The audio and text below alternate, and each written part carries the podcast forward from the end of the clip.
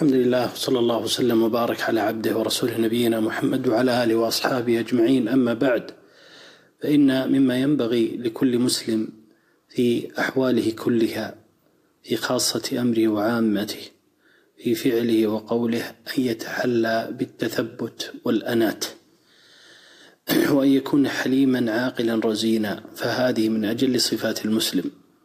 كما ثبت في الحديث رسول الله صلى الله عليه وسلم فيما رواه مسلم أن رسول الله صلى الله عليه وسلم قال للأشج أشج عبد القيس إن فيك خصلتين يحبهما الله الحلم والأنات.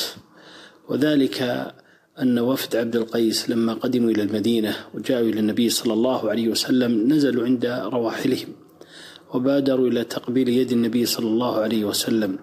وأما الأشج فعقل رواحلهم ثم لبس أحسن ثيابه ثم أتى إلى النبي صلى الله عليه وسلم. فالعاقل هو الذي يتثبت في أموره ويتروى ويكون عاقلا رزينا غير مستعجل. ومن أهم ذلك وأكده الكلام فهو لا يتلقى الأخبار بعجلة ولا يلقيها بعجلة حتى لا يكون من أهل زعموا وقد ثبت في الحديث عند أبي داود وغيره من حديث ابن مسعود رضي الله عنه أن رسول الله صلى الله عليه وسلم قال بئس مطية الرجل زعموا فكلمة زعموا أي أنه ينقل الكلام الذي هو محل عدم التثبت والتروي فهو يقول ما يقول الناس ويتحدث بما يتحدثون ويخوض بما يخوضون وهذا من أعظم محل الذم. وقد وقد بين الله تعالى في كتابه أن من تبع الناس على ما هم عليه من حال قولي أو فعلي أنه يندم لأنه قد عطل غريزة العقل التي وضعها الله فيه ليميز في ذلك الصالح والفاسد والطيب والخبيث.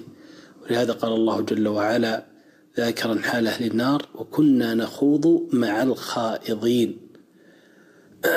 وفي الحديث أن الرجل إذا وضع في قبره فإن المنافق إذا جاءه الملكان فقال له من ربك من نبيك ما دينك يقولون ها ها لا أدري. سمعت الناس يقولون فقلت كما يقولون.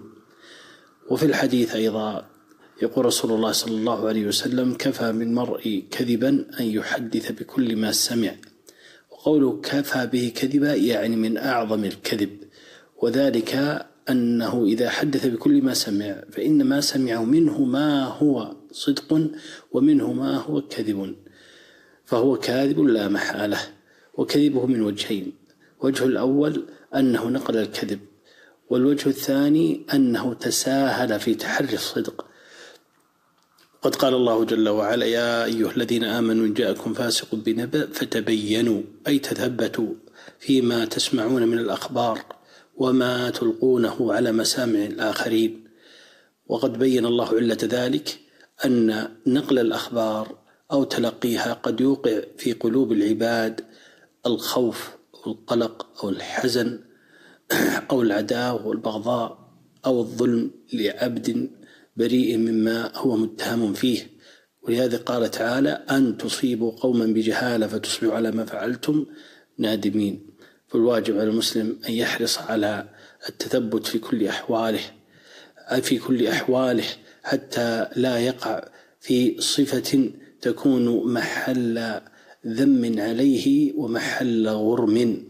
قد قال الله جل وعلا إذ تلقونه بألسنتكم وتقولون بأفواهكم ما ليس لكم به علم وتحسبونه هينا وهو عند الله عظيم. ثم قال ولولا إذ سمعتموه قلتم ما يكون لنا أن نتكلم بهذا سبحانك هذا بهتان عظيم. نسأل الله أن يوفقنا لما يحبه ويرضاه. والله أعلم. صلى الله على نبينا محمد.